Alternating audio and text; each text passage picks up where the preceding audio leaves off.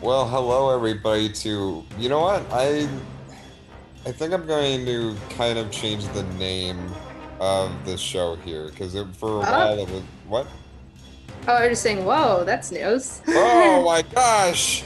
I, I I just startled myself with that. I'm changing the name of the show. Well, the reason is because of it be, originally being the variety pun, and usually that would mean there's a variety of things we're talking about. The thing is, I have a movie show, I have a gaming show, and I could just bring in like old movie talk there. And, and when regarding life of other crazy things that have happened, I mean, that's something I talk about with my co-hosts, regardless of what show. Mm-hmm. So, and this that we've done a lot of retro reviews, we've done a lot of TV talk. It, it, it kind of it makes me feel like the the branding of this show needs to be different for what this will be. That is something that I am still deciding on. I'll probably come up with it as I upload it. All right. Uh, this is the question mark show. uh, for what it's worth, but you know, we've talked a lot about past movies that would come out years ago, and then also TV TV talk. Oh, you know, maybe I could just call it that TV talk or Pons TV talk. I don't, I don't know. I'm, I'm still thinking about it. What are the cases today? Uh, we got lots of big, actually like blockbuster level television this month regarding for the Star Wars fans. You got the Mandalorian season two. And I'm actually also going to throw in Star Wars Resistance. I saw that, so I'll be talking about that. Uh, but first, probably the most immediate one out of all of them is the return of Animaniacs, an old 90s cartoon that hap- would be on WB and on Fox Kids and everything. Do you remember Animaniacs? Uh, no, I do not. Um, I mostly watched PBS and Disney Channel growing up, so I never saw it. I was familiar with it. I was especially familiar with Pinky and the Brain. I had a friend who really liked that, but this was my first time seeing the Animaniacs. Interesting. That is very interesting. But for whatever the case is, this was a show through that it happened like from 1993 to 1998. And you know, it ended for years and years. The actors wanted to keep keep going with these characters, and now they finally get to do that on, on Hulu, which is weird because this is a Warner Brothers property. So you'd think, okay, this should be on HBO Max, like all the other WB stuff. But there's some weird contracts with how these d- distributions work mm-hmm. because uh, some of these properties that were Warner Brothers, they're on Hulu and other platforms as well. But yeah, a lot of TV because really a lot of people are tuning into TV. TV shows have become more loved and popular now because uh, studios now have bigger budgets. They can go crazy with whatever they want to make. It's no longer just the Hallmark channel of the, your spy thrillers, not spy thrillers, your crime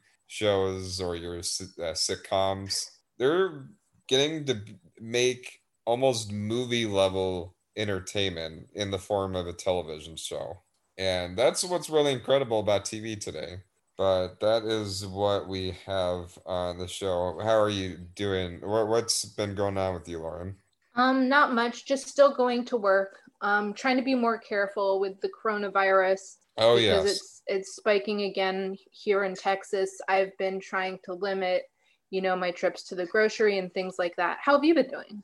Uh, it's interesting you say that because my family wants to visit my all my relatives up in Wisconsin. By then, COVID will be even more because I, I hear the next two months are going to be like the spike of COVID is going to climb up through the winter. So this is for um Christmas then Yes, that they're Christmas, planning to visit. Christmas, Christmas, which people are recommending not to do. So I'm seeing how that could work out, but I don't know. But yeah, Thanksgiving gatherings, all that, like there are people who just don't want to let that go. So I mean, I don't think cases are going to go down through these last two months. But now that we got a more uh, responsible leader uh, coming in the works, not here just yet, you know, hopes things hope to be better. We we don't know that for sure. I mean, we we don't know what uh, the next president's going to be uh, like or how he's going to run things. The hope mm-hmm. is better than the one that we have right now that is nearing his end, his mm-hmm. term, which I'm sure a lot of people are. Yeah, that's the thing. Is last month we did this. This was before the elections, and well, two of the shows that we'll be talking about are very political. So I mean, I'm sure uh, you have thoughts on Joe Biden winning, which that happened in the middle of my extra live stream as well. Right and I'm sorry, I did want to attend that, but um, something came up with a friend of mine, so um, you, know what? I wound up not being able to attend. But it looked like a great time. You know what? I will tell you, we actually have a part two of this coming. Uh, oh, good, good. I don't want to miss that one. So I, I will, I will let you know about that at the end of this. But I mean, go ahead. What you're saying about Joe Biden? Oh, I didn't have anything to say about oh, Joe okay. Biden. I'm just glad the election's over. Um, yeah, because like like you yeah. know i follow politics and it's just been going this whole election season for like yeah. two years people looking forward to this election so i'm just glad we can move on i guess to the next thing well we haven't yet because yeah that, that's the thing is joe biden hasn't been able to be president yet because our old president is being a jerk uh not letting him in or he's doing something he's like sabotaging the white house or something I think he'll take his term when he's supposed to in yeah. January. I, I don't I think he's he's being whiny now, but I think that it will go as planned. I hope so. Yeah, I did. I did hear that like right after uh, uh, Trump's term that he's supposed to go to trial for some uh, un like unfinished cases and possibly go to jail. So mm-hmm. yeah, hope good things will happen in 2021. That's what people are saying. 2021 will be the the new year. I don't I don't know. Eh, why we even think about 2021 anyway? We we got the Animaniacs. They're back. It's interesting because I've been following that project at least hearing about them doing a reboot and with, with reboots you know you either love them or you hate them sometimes they work sometimes they don't and uh, with the, the case of Animaniacs, who is working on this? Well, originally this was a show back in the mid 90s that was uh, an answer, or at least it was after after this uh, particular animator worked on basically little spin-offs of other uh, Warner Brothers cartoons, such as Tiny Toons, for example, which that's getting a reboot. They're bringing Tiny Toons back. I've never even heard of Tiny Toons. Tiny, so Tiny, you, do you know Muppet Babies and like what? What's another? Oh yeah, I've seen Muppet Babies. Well, not Muppet Babies. Okay, probably a better represent. Probably a, so it's like, are they babies? They're not babies. The they're like teens. They're going through. Well, not teens. They're kids going through the school. Uh, okay. Yeah, so it's like all. But it's like the same characters but younger. Younger, yeah, and th- there's some other characters added too. Like there's this a bully. I, I, forgot his name. Maybe it's Max. And then there's like this crazy girl that always like squeezes like all the animals. Uh, he's kind of like uh, okay. I forgot what would be a good. I haven't seen Tiny Toons in so long. It's going to be interesting to see how that comes back. But no, it, Tiny Toons was it's yeah again another spinoff like some of these other Warner Brothers cartoons. And so it's a reboot of a spinoff.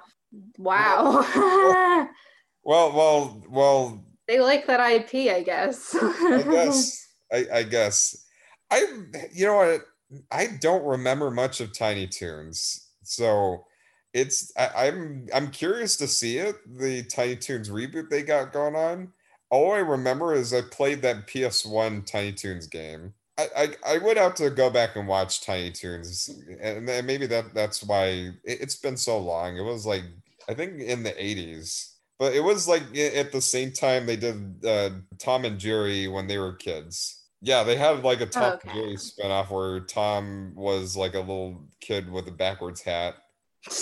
I forgot the name of it, but it's from yeah. They even had Scooby Doo. They had a lot of familiar Warner Brothers and other like iconic cartoon characters as kids. That was just the theme back in the 80s and early 90s. So the the original creator is Tom uh, Ruger, Ruegger, and he wanted to make a show that was like Looney Tunes in a way, but had its own satirical, cynical edge to it. And what I mean cynical is that they satirize a lot of different things regarding politics, regarding entertainment, regarding so many other things going on in the world, and they, they while educating kids at the same time.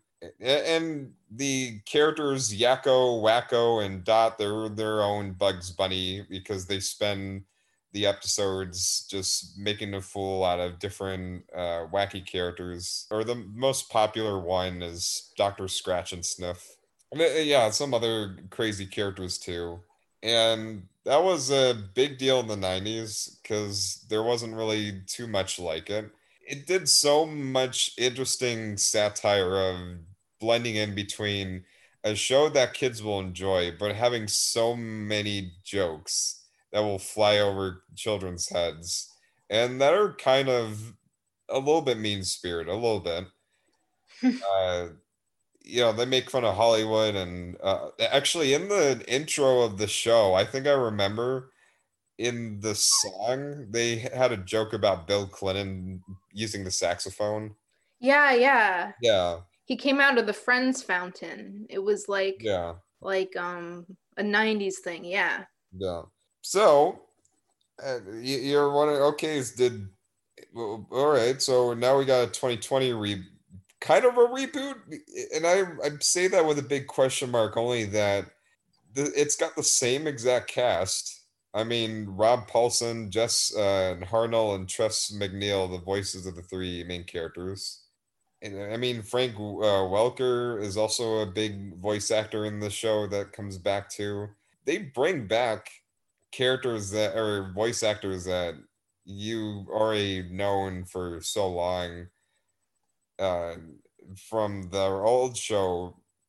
And oh okay so are you rebooting as in they're this is a brand new story and like hey they are uh, reintroduced to a new audience? And that's not what happens either in this 2020 uh, version. It's interesting. What I will say before going into it, who is the people who uh, worked on the 2020 version? It's mostly the entire production crew who developed the original show, except for the creator himself. Because what happened is they didn't tell him about this project. And no. then, yeah, they didn't tell him that they were making a, a 2020 version. Then once he found out, they're like, oh well hey if you you can audition and submit a script and to possibly have it be one of the episodes i was like wow that is that is so wrong. I even said it in like an interview yeah i'm not auditioning for a show i created. You, you guys do whatever the heck you want. I'm out of here. Uh, so no he did not come back but everybody else like the, the music composer of the original show the some of the writers. Now the animator for this is actually the guy who worked on the uh, Green Eggs and Ham Netflix show. I never seen that, but I hear there was an animated Green Eggs and Ham series that you can find on Netflix. But that that's the animator for this. And what what I I guess is the the the premise is Yakko, Wakko, and Dot they come back somehow. Yeah. They don't explain what had happened to them.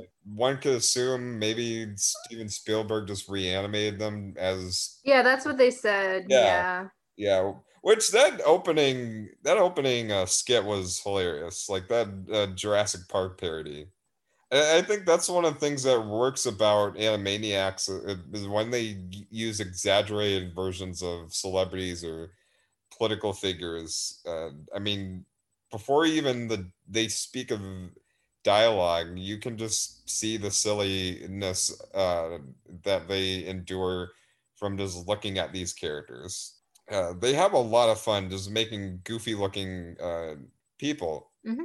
But regarding after that, it's like, okay, we're back and look how much everything has changed. And they even have a song number about it, which in that they even reveal that the writers wrote the songs and everything in 2018. So they have no idea how relevant this is. There's a lot of political uh, commentary, mainly something that could be perceived as super liberal because they have a lot of feminism jokes. They have a lot of shots at Trump, and well, they have one on Hillary Clinton, but mostly it's like it, it is ex- very, very, very liberal, and that might turn some people off. And I don't mean like people who are conservative. Well, I mean it will turn them off too. I mean, if Fox News, Fox News should like I I, I kind of want Fox News to actually cover this. They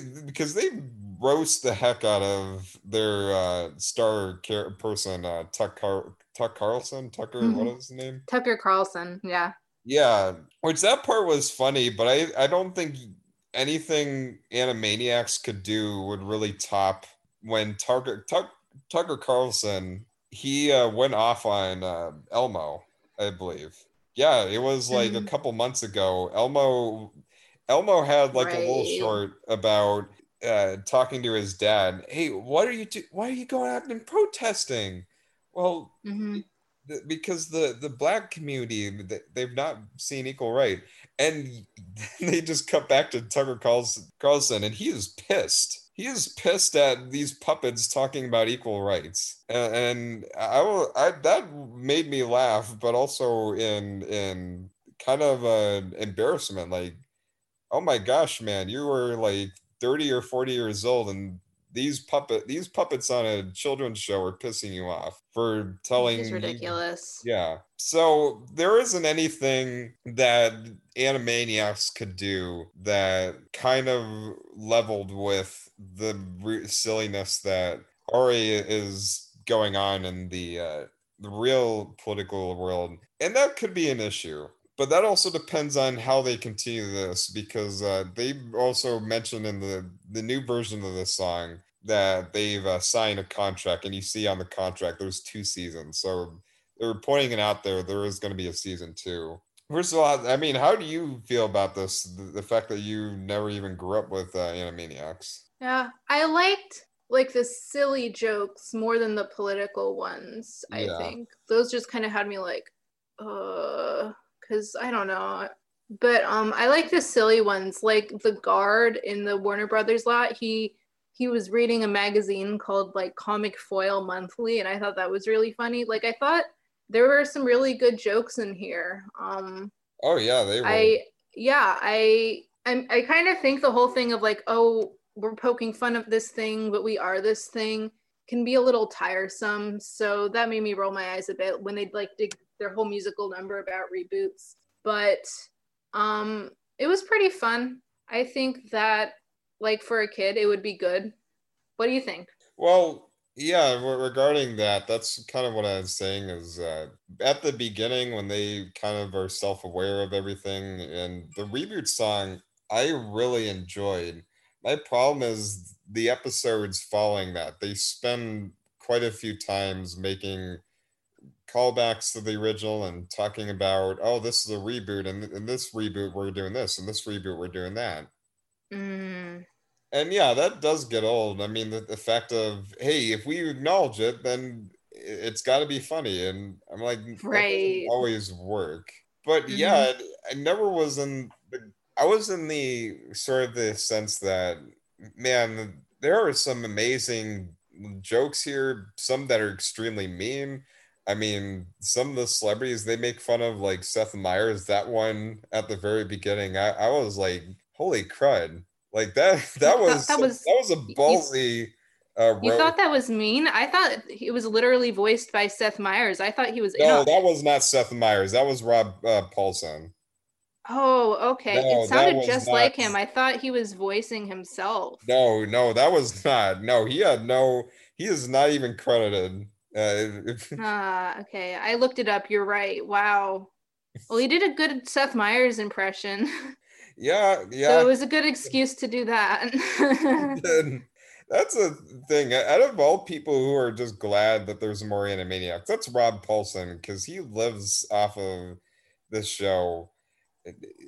Ever since the show ended, he's never let go of his character Yakko uh, or mm-hmm. Yakko Wakko, whatever the case is. Uh, he would always. Right, I don't know who was who. well, no, Yakko, sorry, because I, I, I because their names are sounding so similar, sometimes I do get that mixed up. But no, Yakko is the one voiced by Rob Paulsen, uh, who also voices Pinky and Pinky the Brain and some other characters as well. He, he's a, an amazing voice actor who has just been in the game for so long. Like he's voiced, I think, a thousand characters from several different cartoons, movies, and uh, video games as well. Like if you go through his list, he has voiced in some shows that you've watched and then he even even say he would say it in a, in a interview he's voiced so many characters that he doesn't even remember most of the things he's voiced for.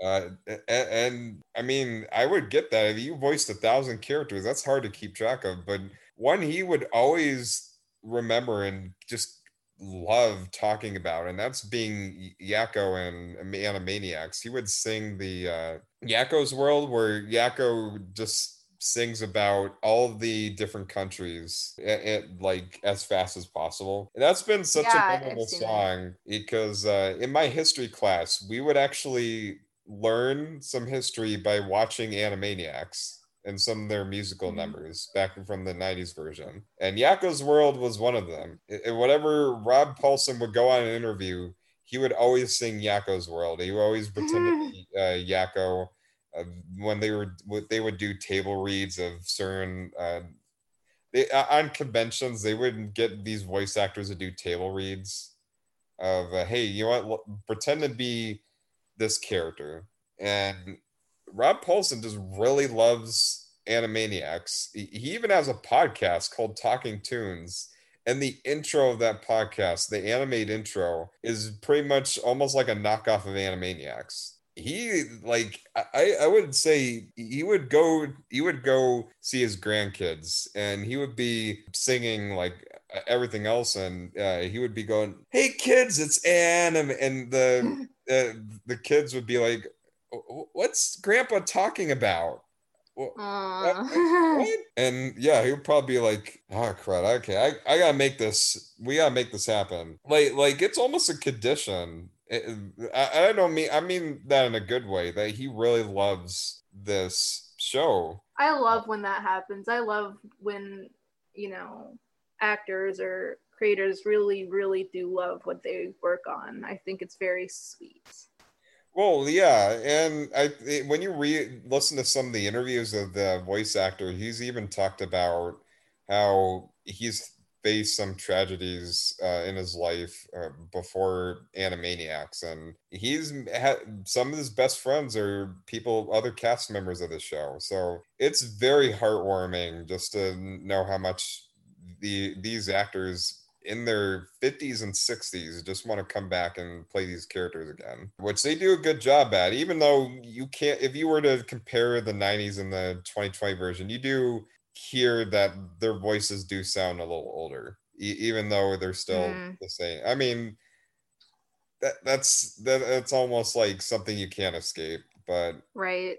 Uh, otherwise, I mean, otherwise, that's I, am I think they all do a great job. I, I mean, that also need why it should be explained what happened to them after all these years. Uh, because it, for them to just kind of like, you know what, we're we're back. We're gonna continue things as normal. It's weird when you listen to them and you're like, no, they don't sound like they just came back uh, a second ago. And there was even a story with the original creator that he wanted to do a sequel where every everybody got older and like things changed in the Warner Brothers studio. I have no idea if that original idea would have worked with this just because I'm also remembering other shows that have done that, like uh, Rugrats All Grown Up. Yeah, there was a Rugrats sequel where all the Rugrats uh, babies they were teenage, they were high school kids. Oh, I've seen that. Yeah. Yeah, and uh, I don't think people liked it, but I don't know. Like, I, I don't. I honestly, I don't know who would have the better vision of it. But what I have to say is that even when things aren't working, and there are plenty of times where these jokes get out of hand, as you mentioned, the political humor, it, it is tired. The the feminism jokes. After a while, I'm like, okay, stop. Like really, really stop. If you are like a super liberal, yeah, you will fall in love with the show. really, this reminds me a little bit of Stephen Colbert with his late night because he would have so many skits and all of them would just be ranting about Trump. By inserting Trump into things that have nothing to do with him, like Pokemon, for example, or that Mm-hmm. naked butt, and I'm like, okay, we get it. Trump sucks. Trump sucks. Like how how many Mhm. times could you just Yeah. yeah, and even though they don't do it as much as Stephen Colbert, I do get that feeling of you're kind of running some of this to the ground and just saying that isn't going to make it more funny. When they're off that, and it's not just it's not all the political jokes I think don't work. There there's some that I thought were hilarious. Uh, I mean, they they go to Russia at one point, uh, which again is another mean spirited jab at Russia, but there's the there's this whole like funny copycat that they do also with the whole interviews they did like a q&a parody of Mhm. what would happen in the second season i thought i laughed really hard at that uh especially one of the news one of the news uh one of the news uh cast is called uh uh the daily butt kisser and what but that wasn't the funny the funniest part is when just things just got really crazy out of nowhere. Like they got locked up in cages for for asking too many questions about season two. Yeah, and them wanting to them spending all their money on pancake. Like that's the thing is when it's not working, it's replaced by just something really weird. Where I- there's never a point where I'm bored or I'm like looking away from the screen. Because I'll tell you, there's some weak episodes, but they're still entertaining because they keep my attention even when they are not making any sense. And they make a joke about gun control, and it goes into an anime uh, action scene out of nowhere. But that's also another thing. I I think with the next season, you got to stop trying to be timely because when they Yeah. mention, yeah, this is 2018, and we don't know what happens in 2020. I think it's important to talk about gun control you know, if you want to put jabs at Donald Trump and the, the political elections, that's something that should not be like old news because when the pandemic is over, the topic of gun control is going to come back again. Like the reason you're not seeing as many mass shootings is because, well, we got a pandemic now, which is also as some as a show that wants to be on on time. It's also kind of all right. Well, you're talking about gun control right now. We're dealing with a pandemic. Plus, I don't want to be lectured on gun control by some guy named Yakko. Yeah, Like that that's not what I signed up for. Like there's a time and place for like thoughtful explorations of that in media. But your name is Yakko.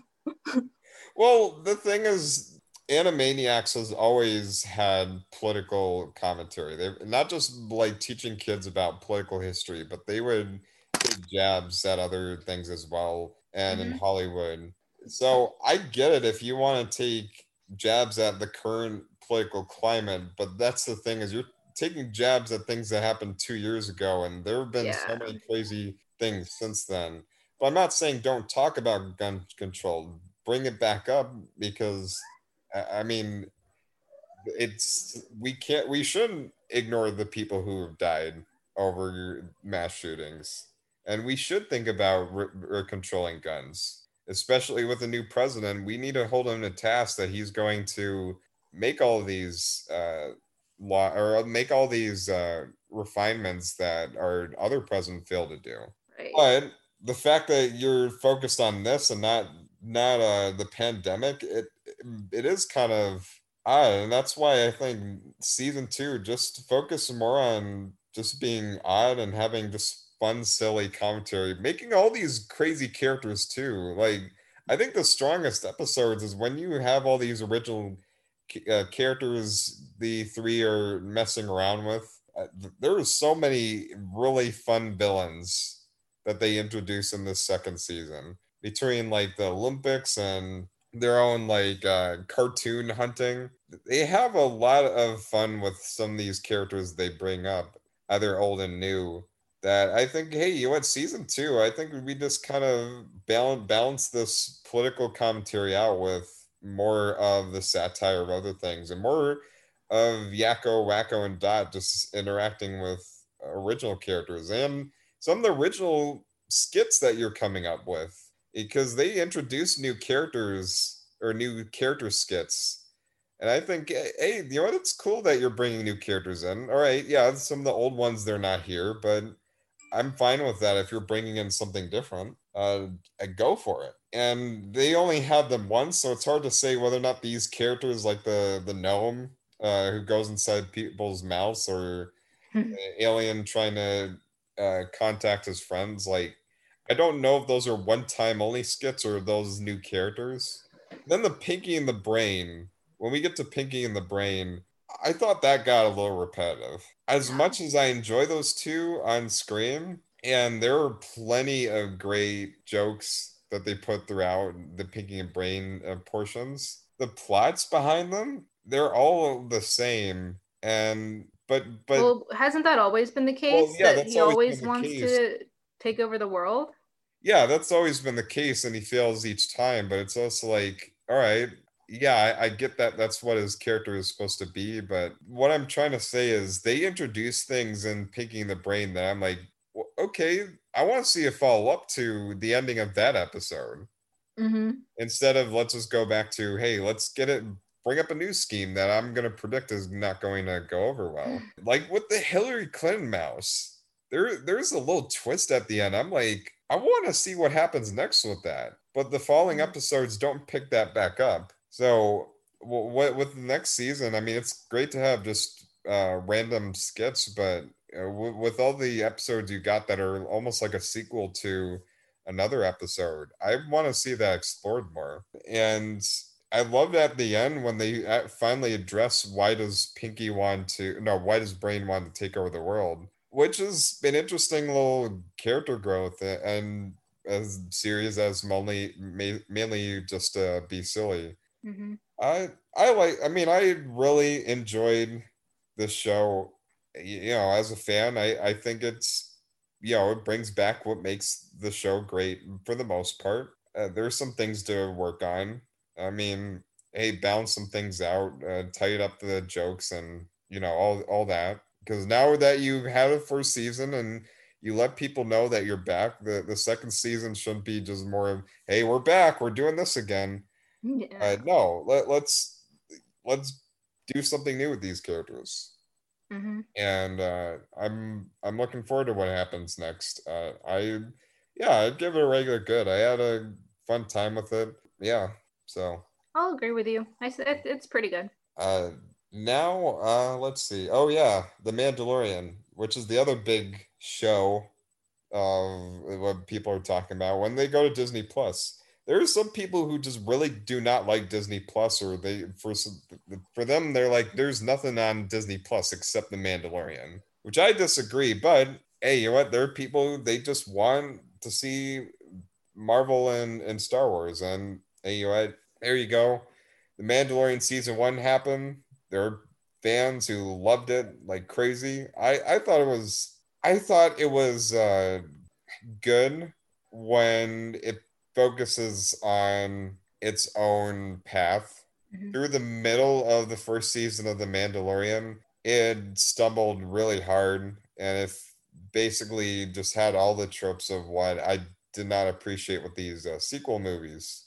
And something that in the second season, it seemed like it was going to start out that way. What what we have on the plot, the story for the season two, is that after uh, Man- Mando or the Mandalorian, he uh, decide or he figures out what his actual mission is uh, with this kid child is that he's he's got to deliver the baby baby Yoda or the child as mentioned in the show to the Jedi, which in Star Wars lore are mortal enemies with, or at least they've not had the greatest relationship with these uh, bounty hunters. So he, she, he's got to go on this quest to find the Jedi and deliver Baby Yoda to him before the Empire or any bad uh, or any terrible thing, uh, any sort of thug or anybody who is trying to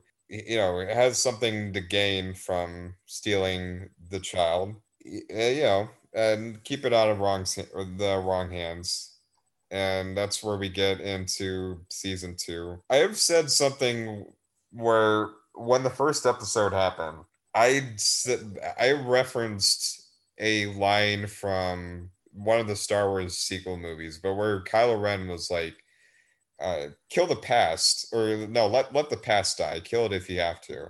Mm-hmm. And I think that quote is maybe one of the most important quotes in recent Star Wars because that's been the biggest issue with Star Wars today with the sequel movies and even the parts of Mandalorian that I didn't think work. And that's trying to be very heavy with fan service and like not even st- not even being its own thing, like not even having its own story. Which the sequel trilogy is like, hey, let's just redo the original trilogy. Hey, remember the Tie Fighters and the X Wings? Oh my gosh, you you remember when Star Wars was on the big screen. I'm like, well, there's so many blockbusters like Star Wars. I, I know that's gonna make some people mad, but I'm sorry. I, I don't think Star Wars is unique, at least today.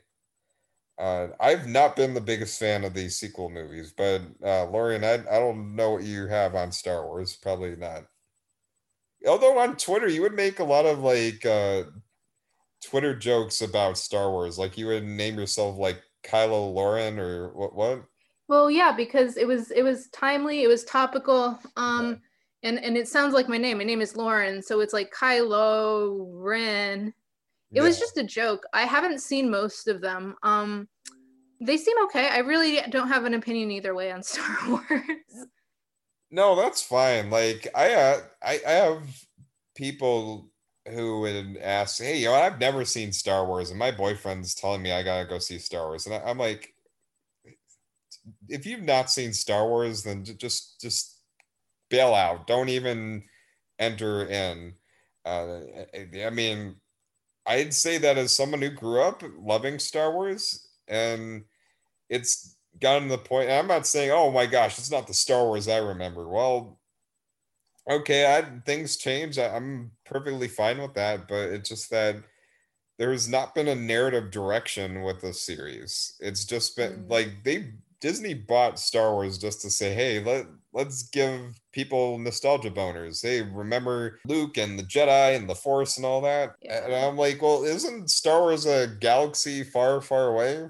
And that's just been a big thing is it, it's been so tied to just referencing the original trilogy, giving those like nostalgia tinkles that it's not ever once tried to be its own thing. Or at least if it did, only very so slightly. That has just been a huge, even like The Last Jedi, which has divided people, and there are people who love it and think, man, this is brilliant. I like, no, this is just episode five and six just mashed together. Occasionally, there's going to be someone saying, Gotcha, we're doing this instead. But to me, that doesn't really, that's not really a clever way to write a twist.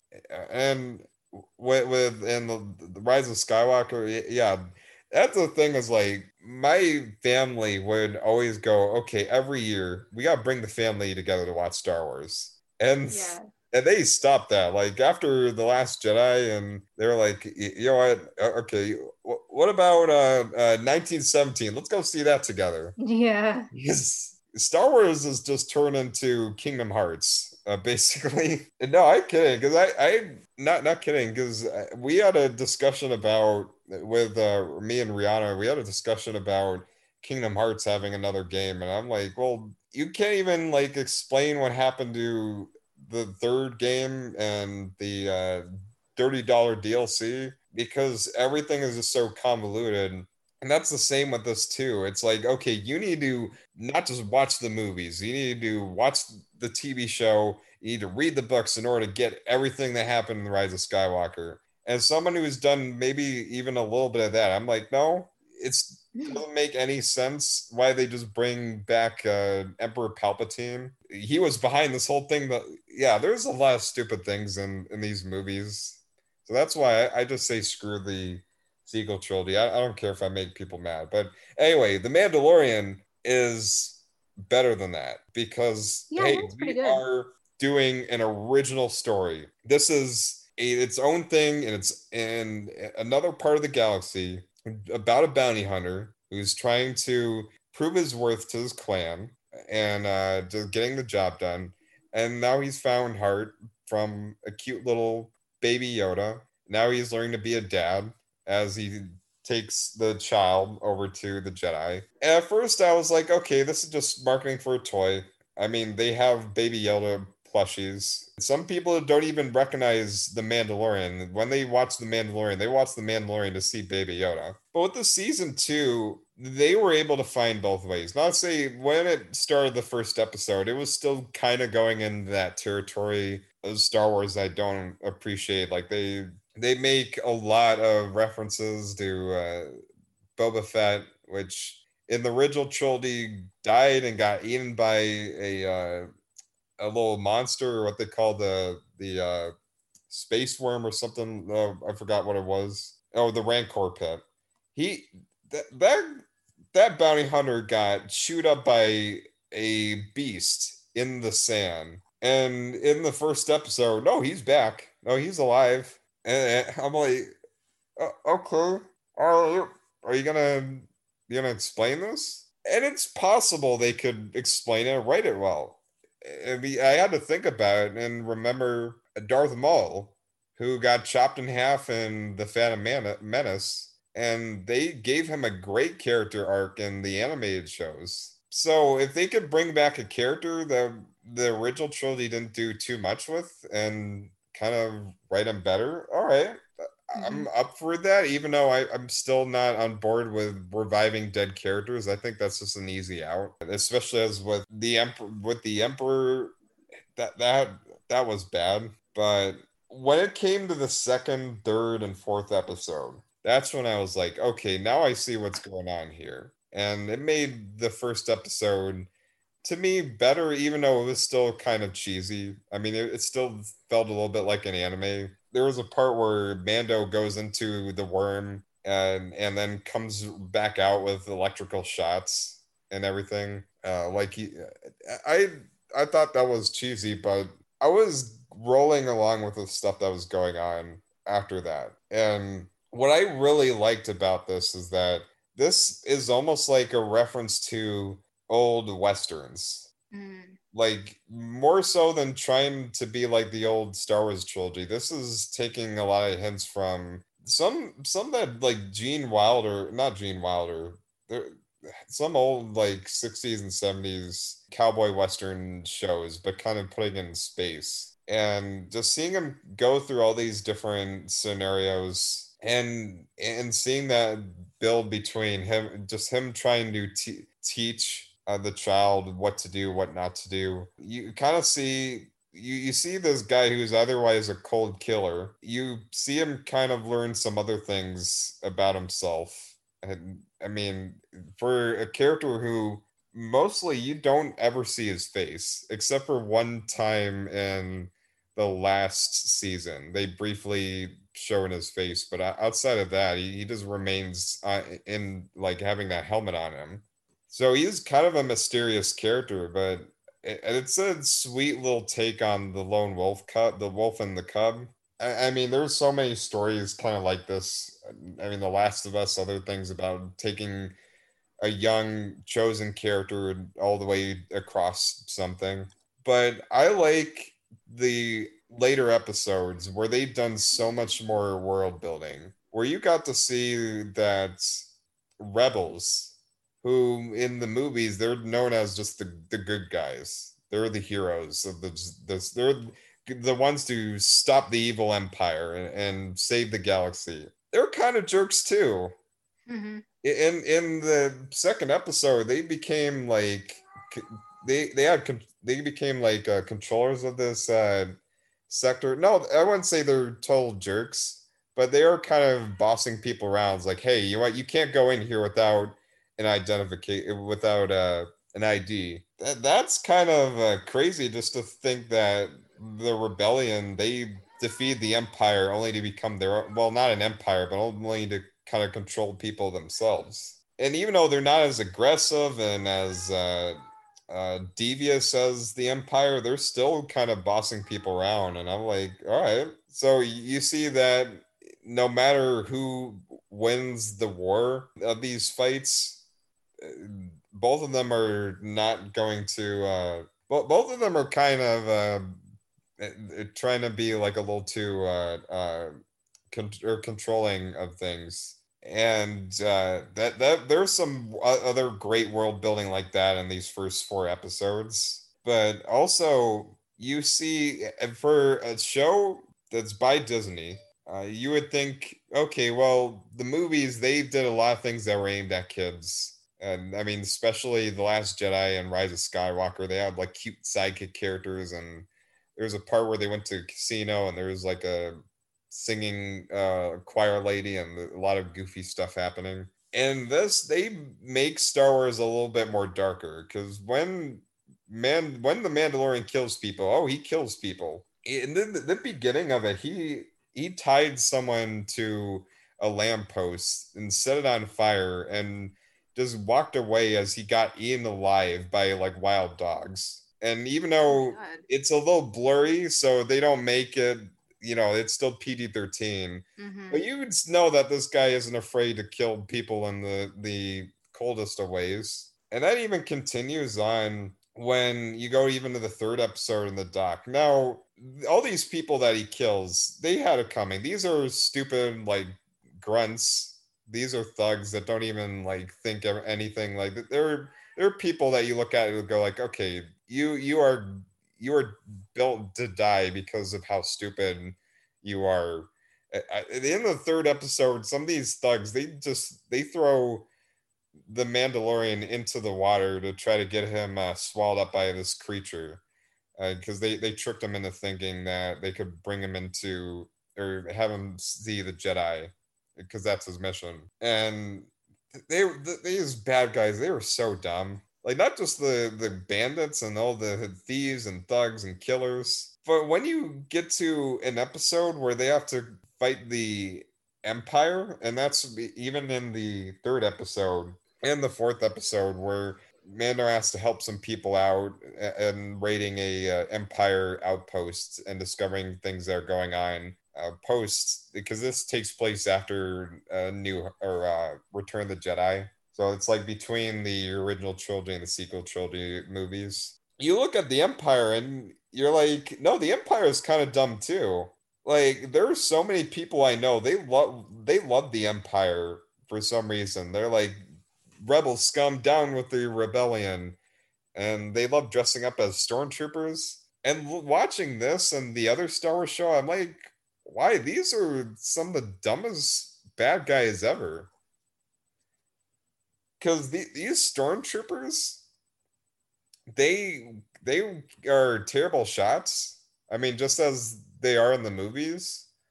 But mm-hmm. not only that, like they get themselves killed from some of the dumbest things. Like someone throws a grenade, and what the, does the stormtroopers do? They they don't go like, "Oh look, it's a grenade, run!" or they try to kick it back or anything. They stare at it. They're like, "Oh, what is this thing?" Uh, I'm like, oh, oh my god. I just don't get it. How you could be with the Empire. Like these the reason why the Empire keeps losing because they're led by I mean the, this is an army of dumb people. I, I mean I not sending I their best. Like they they go you I've watched shows where they talk about all the, this training that the uh, the stormtroopers go through. I don't know what that training went to because when you see them in action, they go down like nothing. Mm. And uh, it, I'm gonna get to the other Star Wars show, but there's a part where a, a stormtrooper is like, "Freeze! You're under arrest," and the other just and it's not even like a a trained like rebellion or or what have you. It's just a kid, and he just pulls the gun and just takes it from him. I'm like, what? Yeah, these these these and the Empire, they're kind of dumb. But uh yeah, all they sell is like power and fear, but yeah, you you get yourselves butt kicked by just about anybody. And that you kind of see that in the third and fourth episode when they come across the Empire and, and, and even just casually toss stormtroopers over a cliff in the fourth episode. but uh, yeah, I I will say that where this leads to at the end of the fourth episode, it does get me very excited about what what's to come in the second half, but it does get me a little bit nervous because I said this about the first season that it started off really strong within the first three episodes. But then when you go after that, then that's when it starts to well, I I hope not. Because so far season two seems to be more focused than the first one. Even as cheesy as it can be, and it certainly can, not even just with some of the dialogue, but even the effects. Uh they got like a frog, a frog civilian that Mando has to escort from one place to another and then after that frog civilian is saved and gets uh, reunited with the family, you get to see that frog family and the kids. There are these like little uh, tadpole toys that you see are being controlled on a stick, and like you see Baby Yoda is playing with them. It seems like Baby Yoda is playing with like a, a almost like a toy, like a pet's toy, instead of like a, an actual like creature but I mean that's because this show wants to be practical uh, just as much as CG. So even that's where Baby Yoda is a puppet. Like you, when you see Baby Yoda move around, he's moving around like a puppet, like uh, all that. Mm-hmm. But yeah, I mean, I I liked it. I would give it a regular good because uh, even at its best, it's still like people call this the greatest show ever. I still think The Boys season two like goes leaps around the show. Not by effects, but by storytelling and just kind of having a smart script. I think this is just fun and uh, definitely exciting to watch. But if you're someone going into this and you uh, don't really even pay attention to the the animated show, you're also gonna get maybe a little bit lost because they have characters from the anime Clone Wars appear in this show in live action as uh, actual like characters part of the story, and they give you like a brief background of what happened to them, but you don't really get to know them unless if you go back and watch that animated show. So really, this is still this is by and large a show meant for the Star Wars fans who are who've been like real keeping up with a lot of it. If you you haven't, then it's it's all right. Uh, but yeah, I, I like it. I I don't love it, but yeah, that gets us to the other Star Wars show. Because that speaking of animated shows, that I remember another earlier time I was talking about the the final season of the Clone Wars and just talking just talking about like how intelligently written that show is. Out of a lot of things Star Wars, how that brings emotion, emotional moments to characters that originally you're like, yeah, I don't really know, but when you see them in the TV show, like, wow, I really feel for them. Like one of the most powerful moments of that last season was when the clone troop one of the clone troopers had to fight his own brothers because of execute order 66 and all that. And you see him kind of crying and it's like what what choice do i have? Like i'm either way, I I'm a I'm a, a uh, murderer of my own or my own brothers that they're they're gonna die anyway, and you just see that quiet moment where Ahsoka just takes off his helmet and he he is crying, and I'm not saying like it's all sad. There's some you know some humor, some other things going on too, but towards the end of the Clone Wars, it, it goes through a really really uh heartbreaking part of something where like yeah this show is so smartly you just not even like related to star wars just as a sci-fi fantasy show. It just works after its first two seasons and same with rebels. Rebels is really great. So now there's this uh, well not now there was this other star wars animated show that came out i think towards the end of the sequel trilogy but it was basically a series that would go along with this where Star Wars Rebels were was to be like the original trilogy and Clone Wars were came after the prequel trilogy. They're like, okay, well, let's have an animated show that takes place in the sequel trilogy. Which immediately that's not a excite. Well, I don't know because the sequel trilogy introduced a lot of cool things that just didn't really come together, in my opinion. But hey, if you put it in, in the animated show and you get the same exact producer as the Clone Wars, uh, Dave Filoni, who is also the producer of The Mandalorian. So he's been really uh he's been really knocking it home with the Star Wars shows. So I was like, you know what, I, I gotta see this. And maybe this will make the sequel trilogy so much better. And what you have here is you have uh this pilot named Kaz Leonio, Leonio, or uh okay, whatever his last name. But Kaz is what he's mostly referred to. Okay. Yeah, Kaz. And he actually wanted to become just like the resistance. He gets recruited off the bat by Poe Dameron or uh, Oscar Isaac's character, who is voiced by Oscar Isaac in the show. Like that was something I find interesting, is he he went back to reprise his role, but he recruits him to become a part of the resistance because hey, we know the first first star order is is rising and there's a new empire going on because this this show actually takes place over the span of the movies too. There's even certain parts of season one where they show almost like an animated version of a scene from The Force Awakens. So it's like another thing that's happening while that's happening.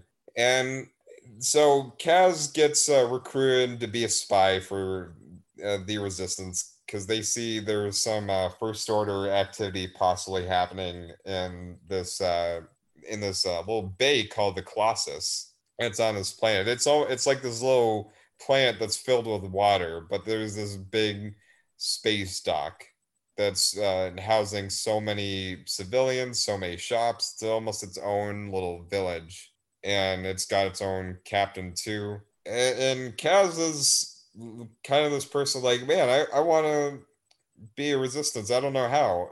I'm gonna go ask my dad for some help.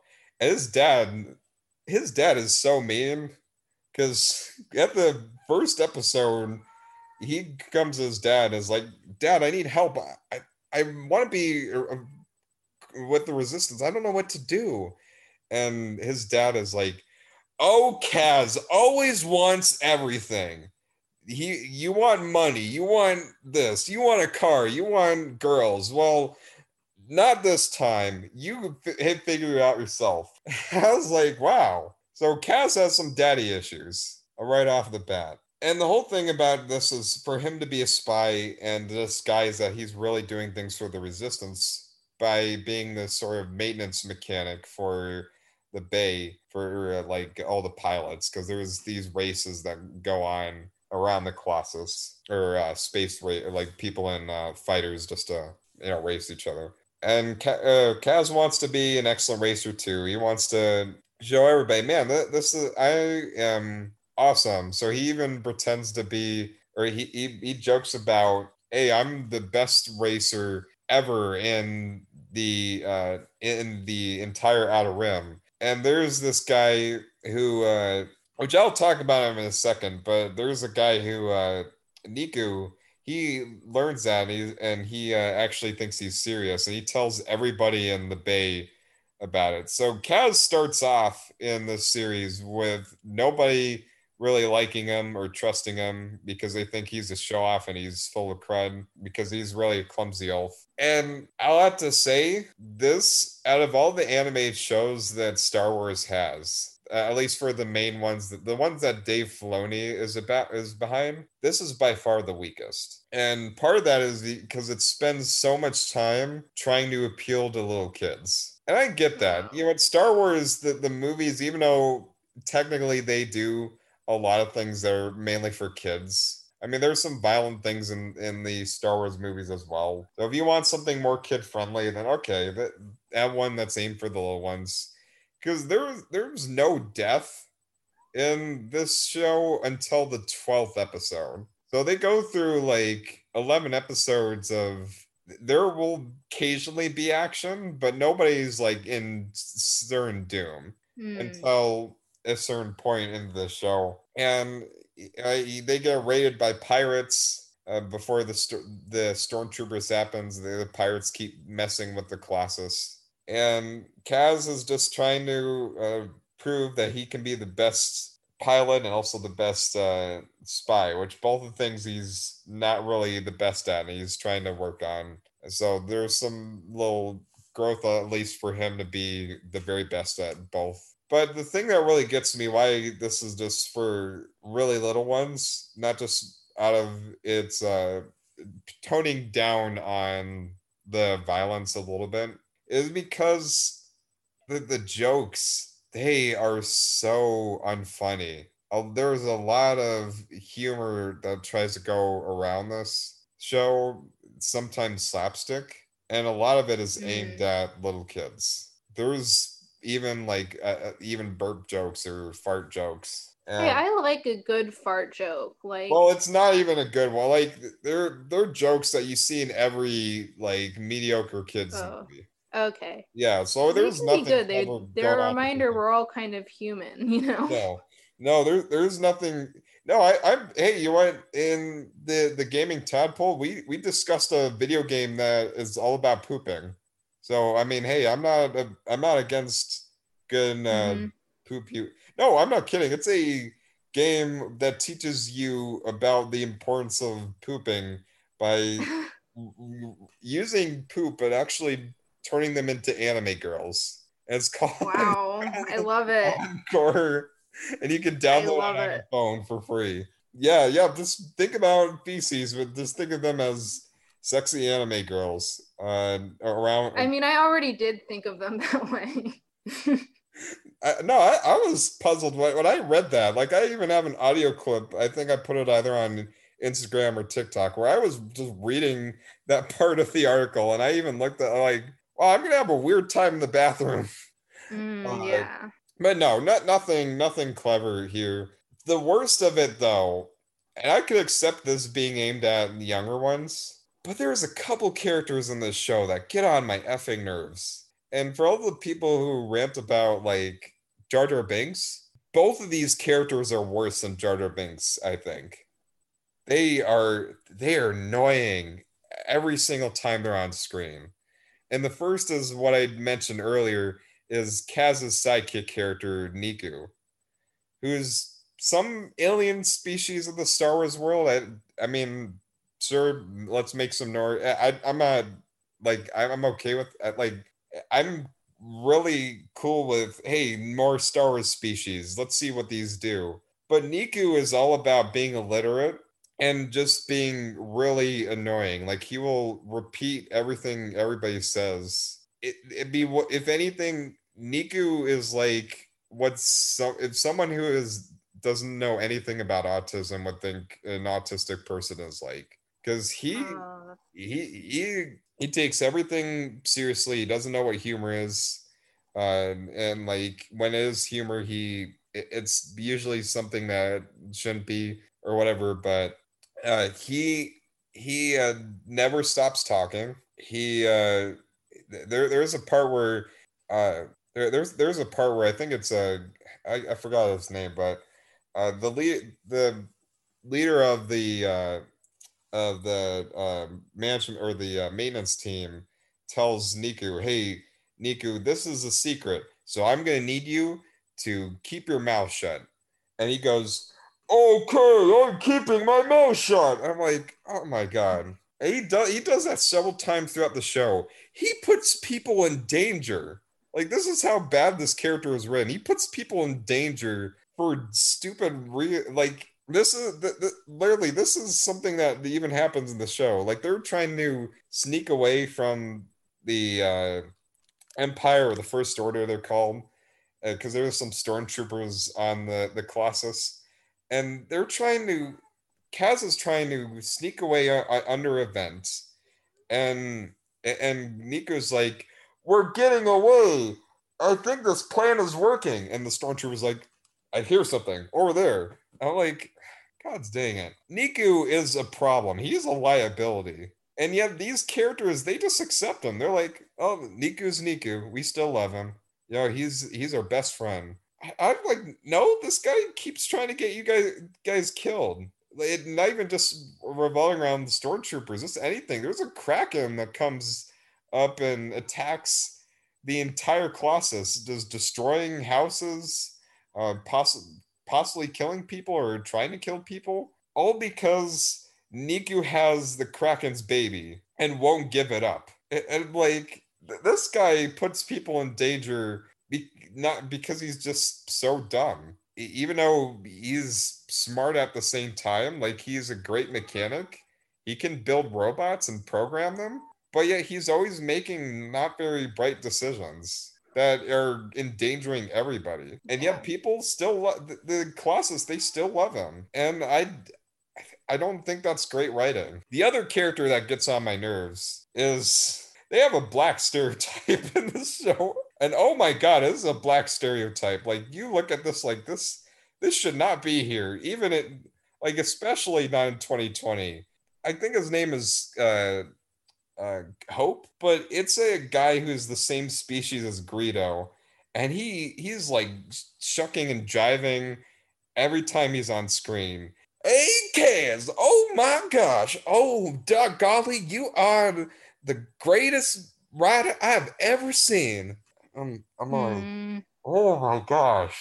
It's weird because they got two black characters in the show who are voiced by black people and are not stereotypes well, there's one alien because he's alien. I guess that gives him the leeway to just act like a cross between Chris Rock and whatever the heck. Maybe uh, I I don't know, but it, it's definitely somebody who wants to be Chris Rock and is is pulling off a really kind of a not not a, a kind of a questionable performance. But the most the thing that really gets me is that I'm not really getting attached to these characters too much, like I am to the Clone Wars and Rebels. And, and these should these episodes are around 30 minutes long or less than 30 minutes long. But even that with Rebels and the the Clone Wars, you get plenty of moments, plenty of quiet moments where you're learning about this character. You're even if it's a character that's only there for one episode, you get an episode devoted to to just discovering that person's life in a way where it seems like, wow, this is inviting. I'm interested to see what's going on here. And there's none of that in this show.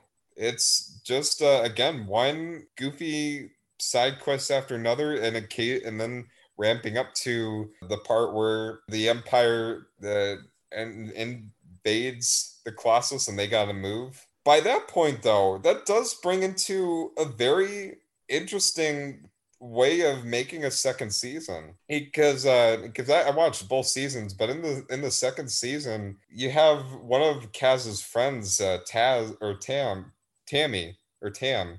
And the thing is kaz is a spy but never told tam everything. Like kaz would get into so much danger and tam would be there to help and even take part of the head and what happened is tam finds out that kaz lied to him about about being a mechanic that he's actually a spy with a rich family. And he and she gets so mad she joins the first order the empire and becomes one of them. So you see like these two sides against each other and i think that could have led to something great but it's still dwelling like okay we still got to make this for kids. So let's mm-hmm. not go too deep into this. She's eventually going to uh, learn her ways and turn over to the the light side. It's not going to go the way you think it will. You know, everything's gonna be hunky dory. And the villains, they're all we they're all uh, flat. When they bring in the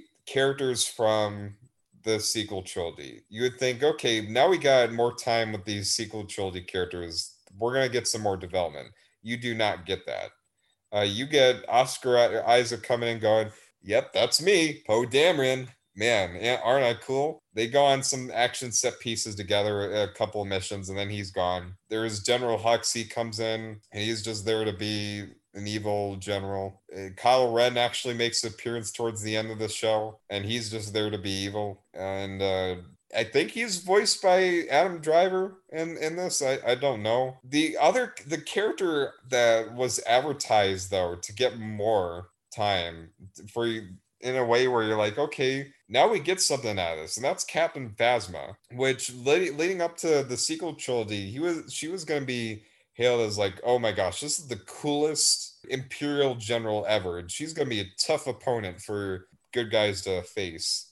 And no, she gets thrown uh, in in a dumpster in the first movie and then the second one she goes down like a punk maybe in the show they give her more development no she's again a, a walk-on cameo and instead the main villain is a golden stormtrooper who again is just an evil bad guy uh, who also gets his butt kicked. And then that, that brings me back to why the empire they're not really that cool to be with. Like you just don't really see okay you know i i'd see why i, I would side with the empire. So going back to again the stormtroopers being dumb i mentioned that uh one episode a stormtrooper comes up to Kaz and goes, freeze. And then Kaz, while he, he's inexperienced, he just nervously pulls the gun away from uh, the stormtrooper.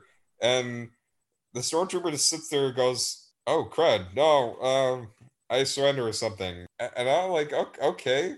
Earlier than that, though, kids knock out a stormtrooper. I'm not kidding. Kids that are kids that are 10 year old 10 years old. They beat up a they beat up a stormtrooper. And that becomes one of the episodes. Oh gosh, we knocked out a, a, a stormtrooper. We got to do something before the Imperials will find out. I'm like, okay, should anybody be threatened by the Empire if they're this? If these are are the soldiers? Like kids can can beat them up.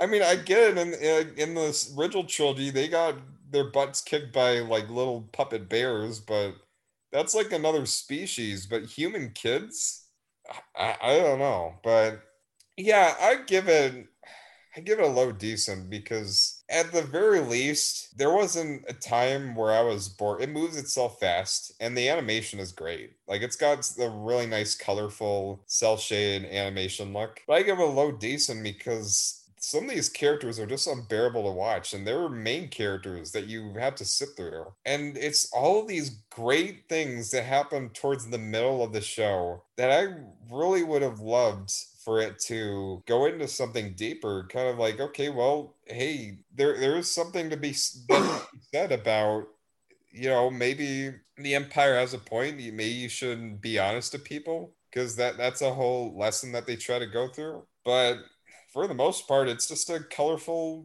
cutesy Star Wars show for kids. And I guess that's why this didn't really take off uh, just like the uh, original show. I mean, it, it ends in a, what could be a cliffhanger for a season three, but I, I don't think anybody is interested in bringing those back. So yeah, that it's uh, Star Wars Resistance. Anyway, that is all what we have. Thank you so much, Lauren, for being a part of this, of course, and well, you know, you for having me on. Yeah, I'll, I'll eventually uh, find like another co-host too. I'm I'm seeing like what I could do mm-hmm. as I rebrand this to, into something different. And then next time I'll I'll talk about like the the later episodes of Mandalorian and, and there's some other thing. Maybe there's some Christmas stuff that'll happen. I'll talk about, but yeah. Yeah. Uh, we're in on Letterboxd and Twitter and all that, and this is on Pawns Plus, several platforms and uh, yada yada. And I'll and thank you for even mentioning that at the beginning.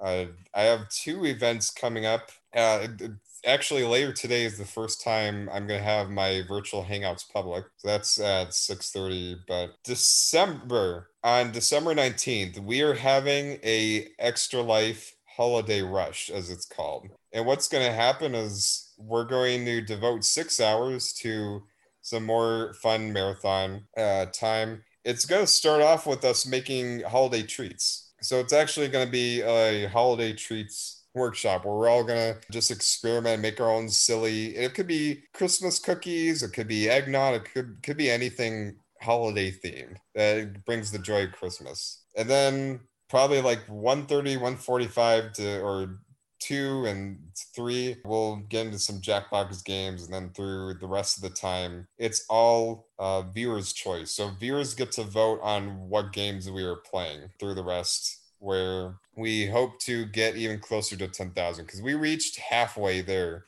to 10,000 for Cook Children's. So this is like a last minute effort to get some more donations in. So that will be happening on December 19th. and yeah, so uh, until next time, take care. Yeah.